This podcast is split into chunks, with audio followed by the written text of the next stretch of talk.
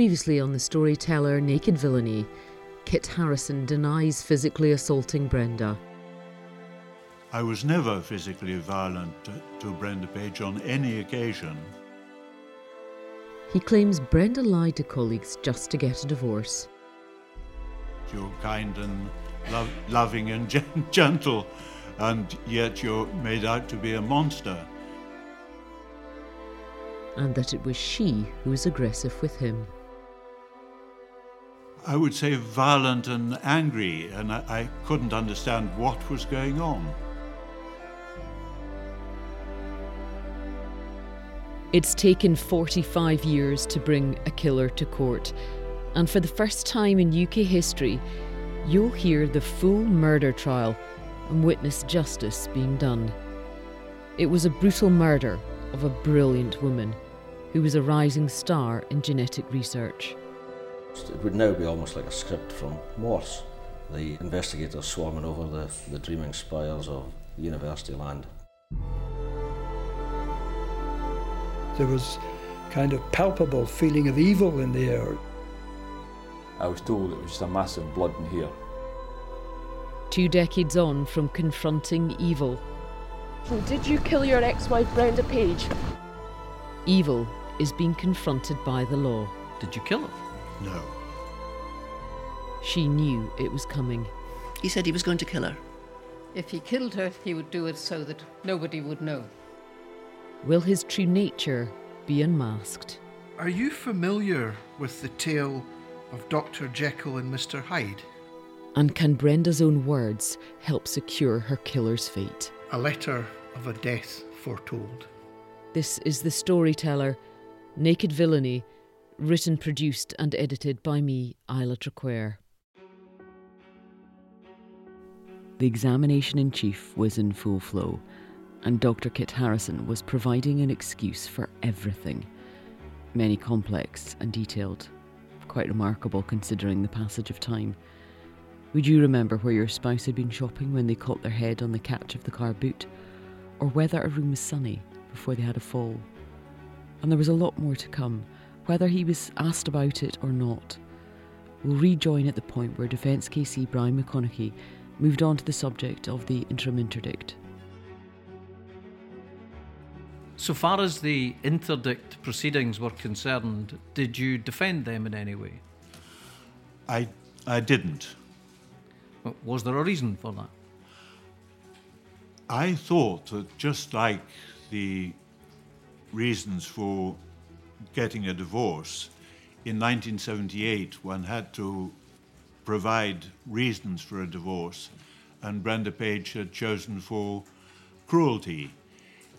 In the case of the interim interdict, she was starting a new relationship with a new boyfriend and wanted to be left completely in peace. Were you disturbing her peace in any way? Not at all. I was far too busy finishing off my thesis. Were you turning up at her flat at 13 Allan Street un- uninvited? No, only when I was asked. She, uh, on one occasion, asked me to look after her cats, which I did. And uh, on a subsequent occasion, much later, she in- invited me to come and have dinner, as we've heard from Mrs. Burt. And we also had a picnic on the grass behind the house when she invited me to do that. We'll we'll come to that in a, in a moment or two. After the separation and indeed after the divorce, how would you describe relations between yourself and Brenda? Amicable. You've already just mentioned certain incidents, uh, a picnic. Where was the picnic? In Allan Street. Do you remember when that was, by any chance? I think it was probably uh, June of 1978, but I'm not completely certain. You also mentioned something about dinner. She invited me to dinner, and I bought a, brought a bottle of wine to cheer her up. Uh, and was that again at 13 Allan Street? I think so, yes. Did you attend any conferences with Brenda Page? In 1976, we went to an international conference together in Mexico City, and we had booked that conference in March of 1976 before we separated. And so we went together to the conference in Mexico. And then at the beginning of 1978, in May of 1978, we attended a conference in Vienna, in Austria. By the time you went to the conference in Austria, uh, were you already divorced? We divorced in uh, October 1977. And who, who, did you go to the conference in Vienna with? Uh, Jesse Watt, who was Brenda Page's student, and Jesse Watt's husband, Mr. Milne.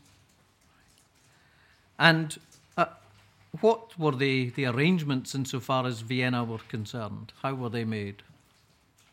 Brenda Page had asked me in advance to book a hotel because she knew I was acquainted with Vienna and knew the language and could arrange to find a suitable hotel close to where the conference was being held. Why were you acquainted with Vienna? because I had a gap year before going to uh, Cambridge when I spent a year learning Germany, German in Austria. So, did you make the arrangements for the Austrian trip? I did indeed.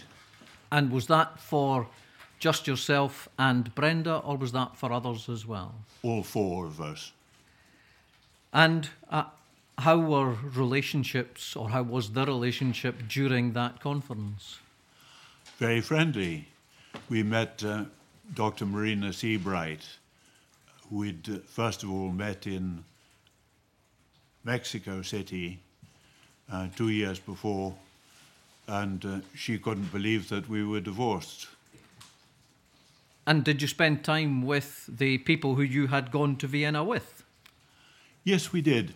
There were four official excursions uh, to various places, and I asked Brenda Page which, if any, of the excursions she would like to uh, go along with, and she chose an official conference excursion to Mayerling and the Mountains was the title of it. And so the conference had hired a bus which drew up in front of the Rathaus in Vienna, and we took the bus from the Rathaus into the mountains. When you came back from Vienna, how, how were relationships between you and Brenda? Entirely amicable. During this sort of period, I suppose the late spring, early summer of 1978, well, what was the position so far as your uh, thesis was concerned? I had, first of all, an oral exam, that's to say, a, a verbal examination with an external specialist who came up from London, and with an internal examiner who was a Dr. Martin Prestige. And I needed to uh, buy some very uncomfortable walking shoes to uh, attend a, a, an oral examination. And then there was an official graduation ceremony uh, in the McEwan Hall. When was that? And I think that was uh, probably the middle of June. Of? 1978. And was that when you became Dr. Harrisson? Yes. Note the mention of him buying uncomfortable walking shoes. Nothing more is said about them at this point, but no doubt the inference was this is why he bought new shoes in Edinburgh the morning after the murder. But why would anyone have to buy uncomfortable walking shoes to attend an oral examination? And so far as your thesis was concerned, what, what was it in? What did it involve? Uh, the fibrous proteins of nervous tissue. And was there any connection between that and any work that Brenda Page did? None whatsoever. You, you may have heard, I think, yesterday in the course of the interview that was carried out with you by the police in 2020 that there was some suggestion put to you that you had indicated that Brenda had stolen your research. What happened was that while Brenda was looking after my house while I was away, she fed the chickens in the back garden and looked after the cat. And on one occasion, she took with her a test tube rack full of polyacrylamide gels, which were used for measuring atomic weights of very high molecular weight proteins. Uh, and what's the connection between that and what was suggested to you by the police that she had uh, somehow taken She'd taken, taken credit it. for your research? I think might have been the phrase that was she, used. That may be something completely different. With Brenda Page together before the conference in the International Congress in, in, of Genetics in, in Mexico, I published a paper in Nature uh, about an alkaloid in Mexican cactuses, which would provide an alkaloid which was extremely cheap and ideal for making chromosome preparations. And if it had been used widely in the United Kingdom, it would have saved the NHS £4 million a year. An alkaloid in Mexican cacti, ideal for making chromosome preparations, which could have saved the NHS millions of pounds. His KC literally ignores the fact he's just said that and steers him straight back to the relevant questioning. Let's take a quick breather from the courtroom, because I want to check in with you all and share something personal about me while I tell you about the episode sponsor, BetterHelp. Now, we've just passed Valentine's Day, and I'm sure you've witnessed the tornado of romantic photos and musical montages.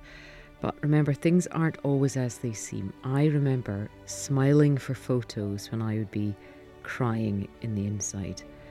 My marriage was in trouble, and I'd been trying to fix things myself, and I was trying to persuade my other half to get counselling, but he bought into the negative attitudes. However, he eventually agreed, and we worked so hard talking, tears, hugs, and we actually ultimately decided to end our marriage but with grace and respect. And 17 years on, we are great friends, and we simply wouldn't have that friendship without the therapy. So since then, I tell everyone to get therapy, and I'm a huge champion for BetterHelp because the hurdles which many people use as an excuse not to go to counselling is difficulty finding the right therapist and fitting it into your schedule. Well, those aren't issues with BetterHelp because you just go online Fill out a simple questionnaire and it matches you with a therapist suitable to your needs. And it's all online. Video calls or phone calls if you prefer, even texts if you need to ease in. But even if you think that your relationship is fine and dandy, nothing wrong with fine tuning it. I'm so proud of myself and my ex for the work that we put into therapy. And I know you might have expected me to have a different happy ending, but for us, that was the happy ending we needed. So if you're thinking of starting therapy, please give BetterHelp a try. They provide access to UK mental health professionals with a wide variety of expertise, and there's no referral needed. And you listeners will get 10% off your first month at betterhelp.com slash storyteller. That's betterhelp.com slash storyteller. Now let's return to the courtroom. D- did you ever accuse Brenda of stealing your research or taking credit for your research or anything of that nature? Never. I, I simply knew that she had taken the test tube rack of polyacrylamide gels and the test tube rack when I went to pay her a visit and say what what's happened to the rack of polyacrylamide gels. That was the test tube rack on the side of her laboratory bench but there were no polyacrylamide gels. Uh, and did that cause a problem between you and her? No, I just asked her what, what did you do with the polyacrylamide gels? Now, in the time after your separation, did you become aware of the fact that Brenda Page had joined an escort agency? She told me that she had joined an escort agency, but uh, after her divorce, she was entirely free to do whatever she liked. Was that something which concerned you? It concerned me slightly. I thought that as a well-paid university lecturer, that it wasn't a good thing to be leading a double life uh, as somebody who in the evenings worked for an escort agency. Did you have any concerns about her welfare? I was deeply concerned about her welfare because uh, it, it's not a, a business which you can remain healthy in. What do you mean by that? The risks of contracting some unpleasant disease are relatively high. Another contradiction. She was free to do what she liked after their divorce, and yet that last comment about contracting an unpleasant disease proves he believed she was having sex with clients as part of the job. Pay close attention to the mention of a green bag in this next section. It's never mentioned in the trial, apart from by Kit himself. He describes it and where he got it from. You'll hear more about this in the extra content and the huge investigation along the train line from Stonehaven to Edinburgh. In the period in the middle of July 1978, did you meet Brenda Page in the week leading up to her death? I was returning during the week after my graduation, a whole series of books to different libraries. And I went with a green Harvard book bag to the library at Foresterhill to return books. And I met Brenda Page in the car park, and she said, Oh, hello, congratulations on your graduation. Um, I'm in a bit of a pickle because I need to go and collect my car from the Holland Street garage, but I haven't got any transport. So I said to her, pop into my car and we'll drive to the Holland garage and I'll drop you there. And did you do that? I did indeed. At that point in time, do do you know what day of the week that was or what date it was?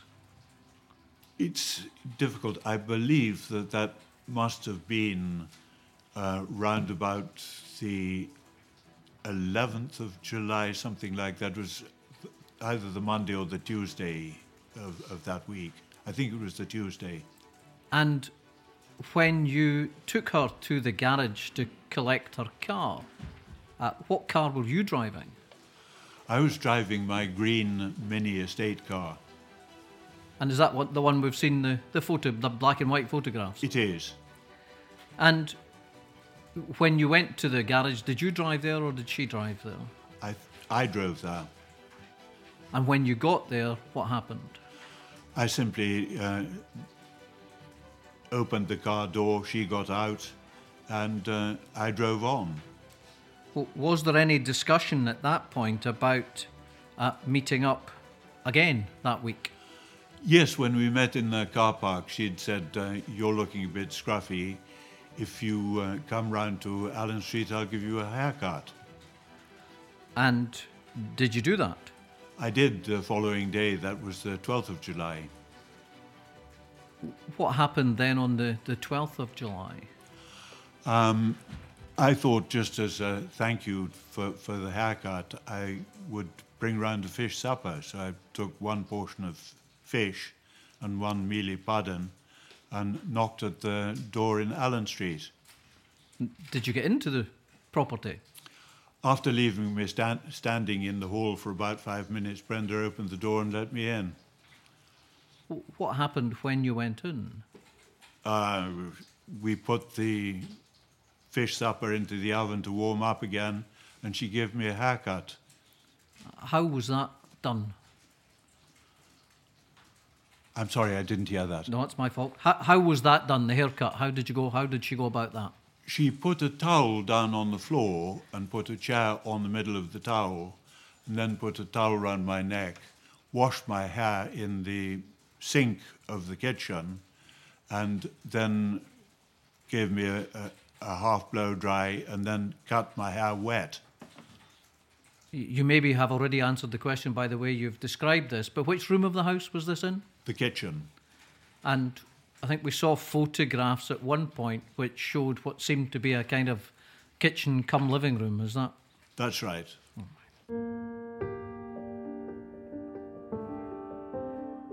I'm going to pause here a second. In that last section, he claimed Brenda was in his car, possibly justifying transference of the paint fleck.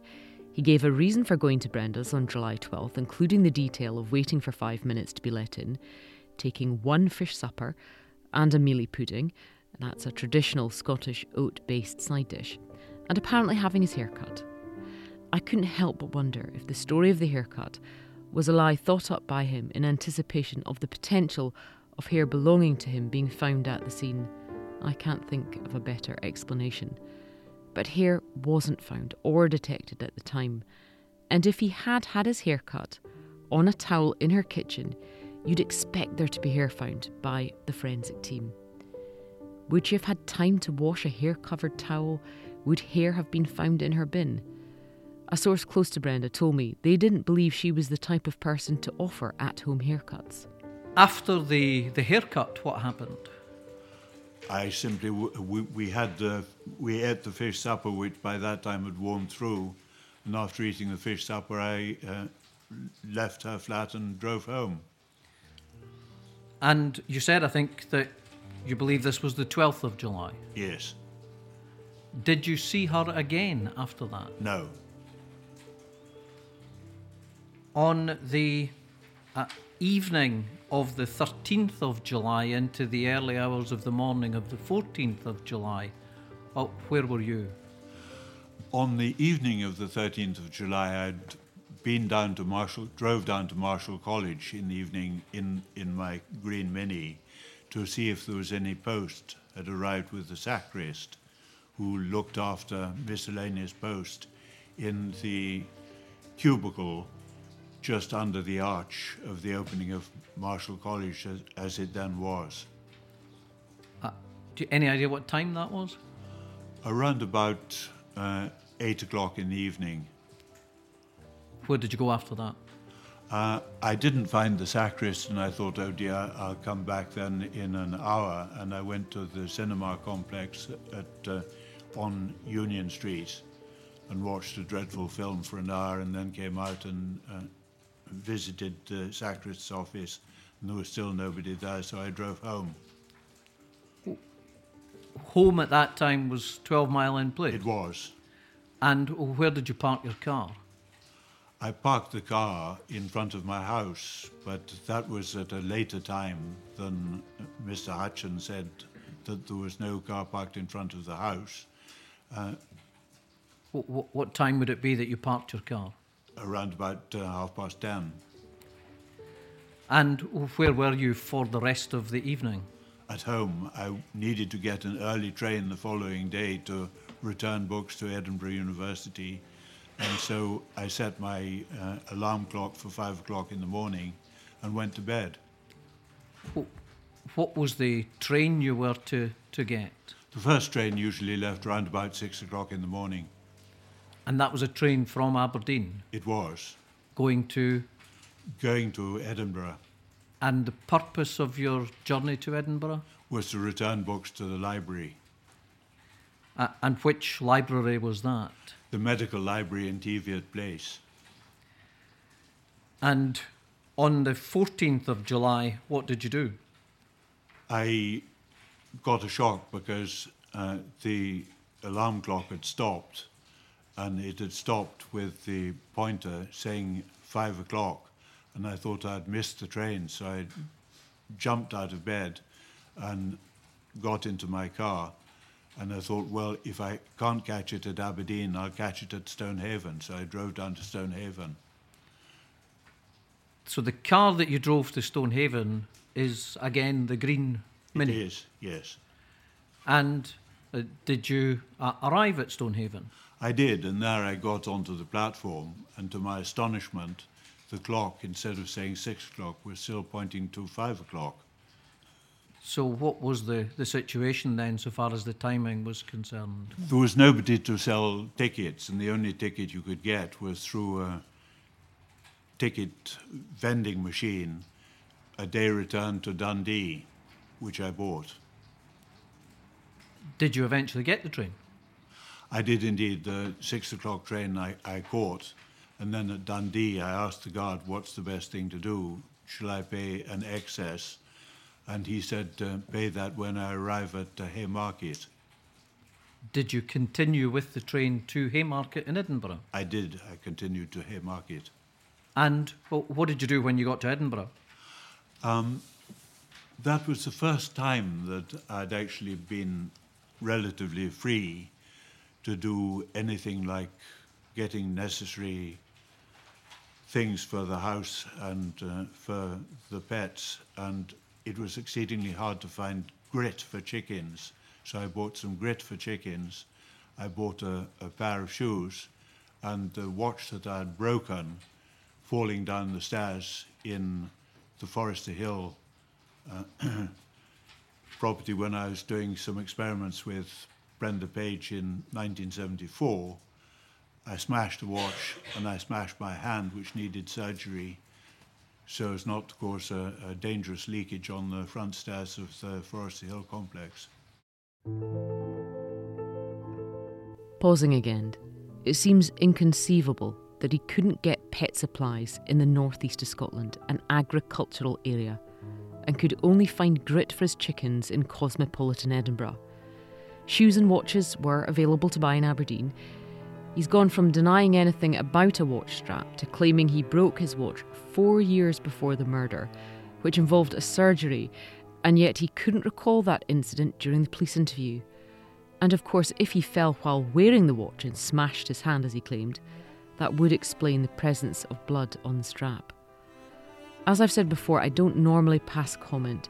I do want you to be in the shoes of the jury, but this is so fantastical and loaded with explanations for everything that I have to acknowledge it. You said this was the first opportunity you'd had for some time. What, what was the reason why this was the, the first opportunity? Finishing off my doctoral thesis. I'd been doing nothing but doctoral thesis for about two years. So, when you got to Edinburgh, did you return your books? I did. Uh, I walked across the meadows and came into the medical complex at Teviot Place, went straight to the library and, and returned my books. After you had uh, done your, your jobs, if you like, for that particular day, wh- where did you go then? I went to Chambers Street to the Edinburgh Faculty Club and had lunch there. And then Did I you- got a train back to Aberdeen at around about three o'clock in the afternoon.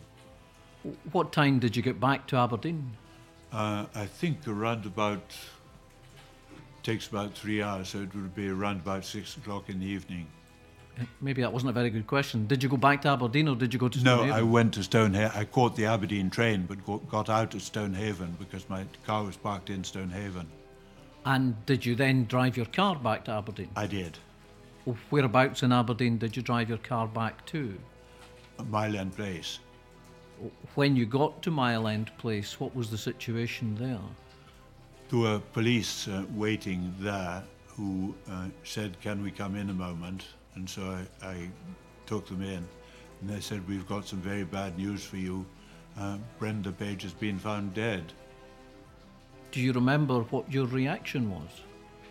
I was extremely shocked. And I said, Oh my Lord, how dreadful.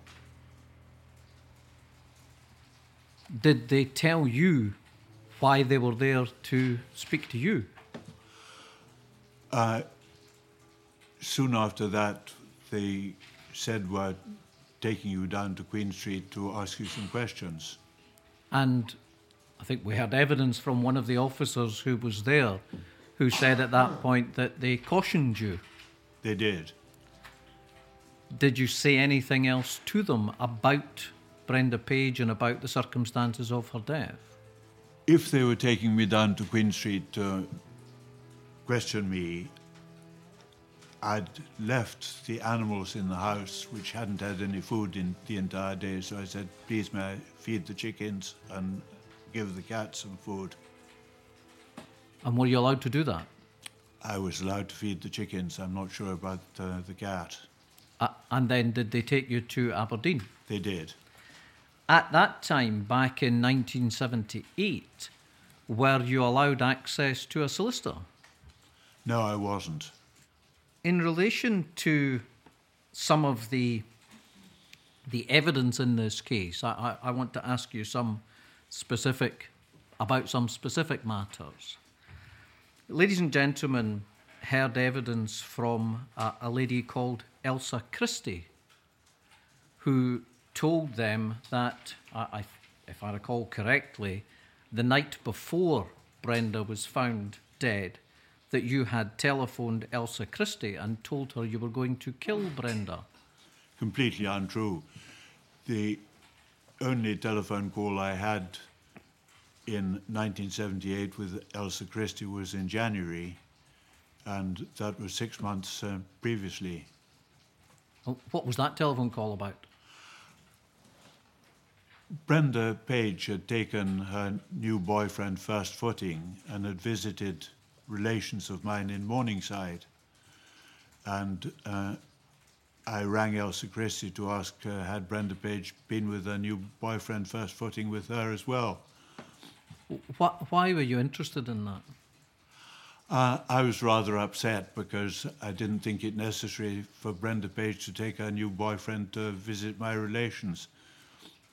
So far as the new boyfriend was concerned, either at the time or subsequently, did you discover who that was? No. Uh, Brenda Page called him Alan, my boyfriend in uh, Edinburgh. But you didn't know who he was? No idea who he was. I wasn't really very interested.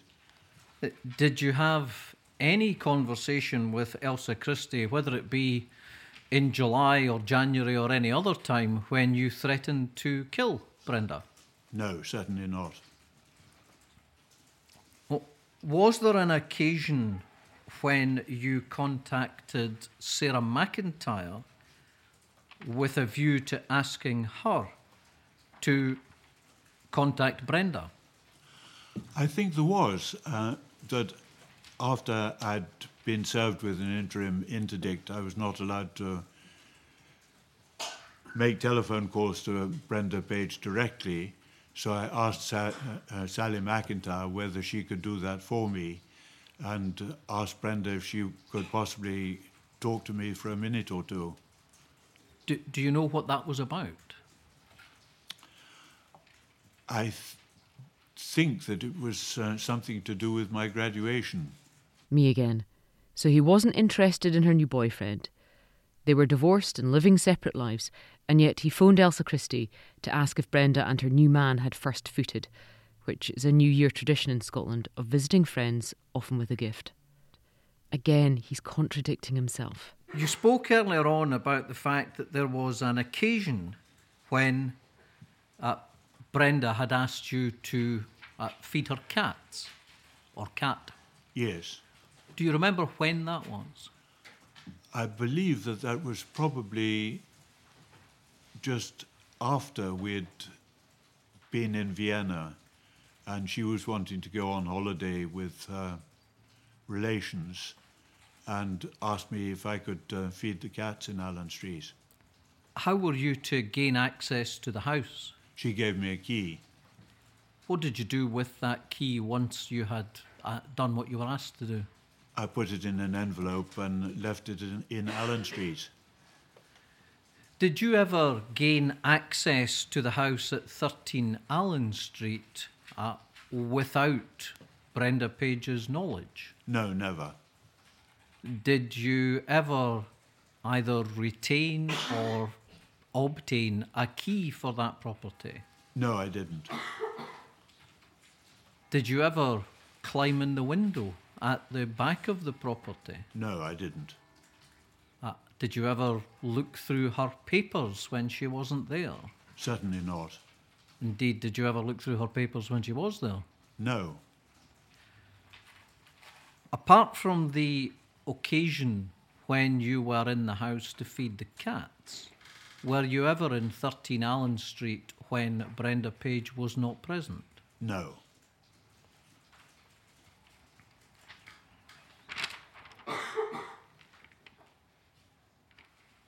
On the evening of the 13th of July 1978, or was your car at the Treetops Hotel? No.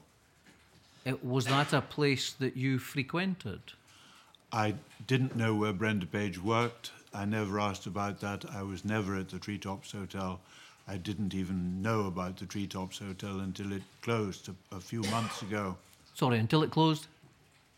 Until a few months ago this year, it closed, and that was the first time that I'd ever heard of the Treetops Hotel. Now, after Brenda Page left 12 Mile End Place and moved to the property at Allan Street, were you and she continuing to be intimate? No. We weren't intimate on any occasion after she had uh, left the property in 1976 and we were separated. And then after the divorce, again, never. So you've told us that the date of the separation was the 20th of June 1976. Is that correct? That's correct. So at any time after the 20th of June 1976, did you have marital relations with Brenda Page? I did not. Either at your house or at uh, 13 Allan Street? Neither the one nor the other. The ladies and gentlemen uh, have heard evidence about the fact that uh, sperm belonging to you potentially was found on bedding at 13 Allan Street. You remember that evidence? Brenda Page had a large quantity of linen given to her by her mother, who was a housekeeper at a hotel. And during the time that we were trying to have a baby, we had marital relations on an, a variety of sheets. And if you have a large number of sheets and a large number of duvet covers, say there are more than 50 sheets, they're not going to be washed in a short space of time. Normally speaking, sheets are on the bed for a maximum of two, two weeks at a time. So if you have 50 sheets, it'll probably take two years before you wash a set of sheets the second time. And there it was, the explanation for his sperm being on the sheets. A bizarre explanation, and one he was going to be asked many more questions about. In the next episode of The Storyteller Naked Villainy, claims by Kit how his sperm got onto the sheets at the murder scene. Marital relations prior to 1976. A letter from Brenda sparked by jealousy. Brenda Page uh, wrote me a poisonous letter saying that she never wanted to see me again and she felt terribly badly treated. And the Crown compares Kit to Dr. Jekyll and Mr. Hyde. That description sums you up very well, doesn't it? Not at all. If you've enjoyed this episode, please rate and review as it makes a huge difference to guiding people to hearing this important story. This is an entirely independent production and your support is greatly appreciated. And if you want to hear exclusive interviews, longer episodes, and insights, please head to the Patreon. The link is in the show notes. Thank you again for listening. This is a piece of history, and you are for the first time in this format witnessing justice being done.